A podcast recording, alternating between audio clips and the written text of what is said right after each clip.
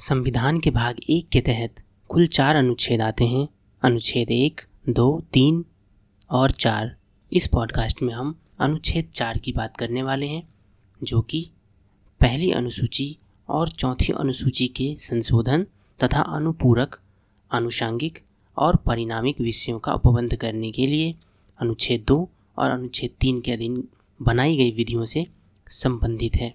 अनुच्छेद चार का पहला प्रावधान कहता है कि अनुच्छेद दो या अनुच्छेद तीन में निर्दिष्ट किसी विधि में पहली अनुसूची और चौथी अनुसूची के संशोधन के लिए ऐसे उपबंध अंतर्विष्ट होंगे जो उस विधि के उपबंधों को प्रभावी बनाने के लिए आवश्यक हो, तथा ऐसे अनुपूरक अनुषांगिक और परिणामिक उपबंध भी जिनके अंतर्गत ऐसी विधि से प्रभावित राज्यों या राज्यों के संसद में और विधानमंडल या विधानमंडलों में प्रतिनिधित्व के बारे में उपबंध है अंतर्विष्ट हो सकेंगे, जिन्हें संसद आवश्यक समझे।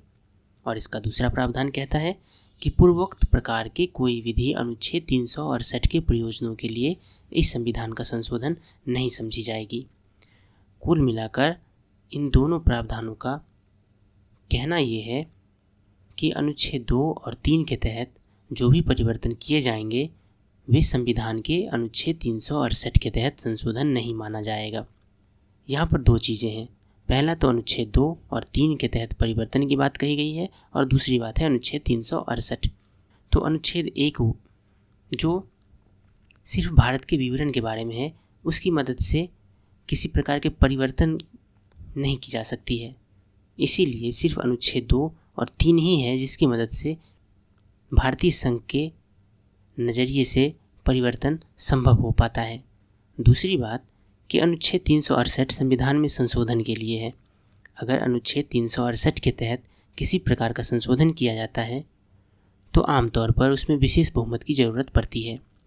लेकिन अनुच्छेद चार में साफ़ साफ़ लिखा है कि अनुच्छेद दो और तीन के माध्यम से किया गया कोई परिवर्तन अनुच्छेद तीन सौ अड़सठ के तहत नहीं माना जाएगा।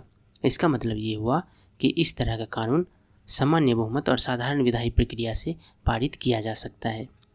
तो कुल मिलाकर अनुच्छेद चार यही है। उम्मीद है आपको समझ में आया होगा।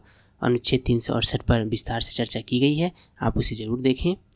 विशेष जानकारी के लिए आप हमारे साइट वन को विज़िट करें। धन्यवाद।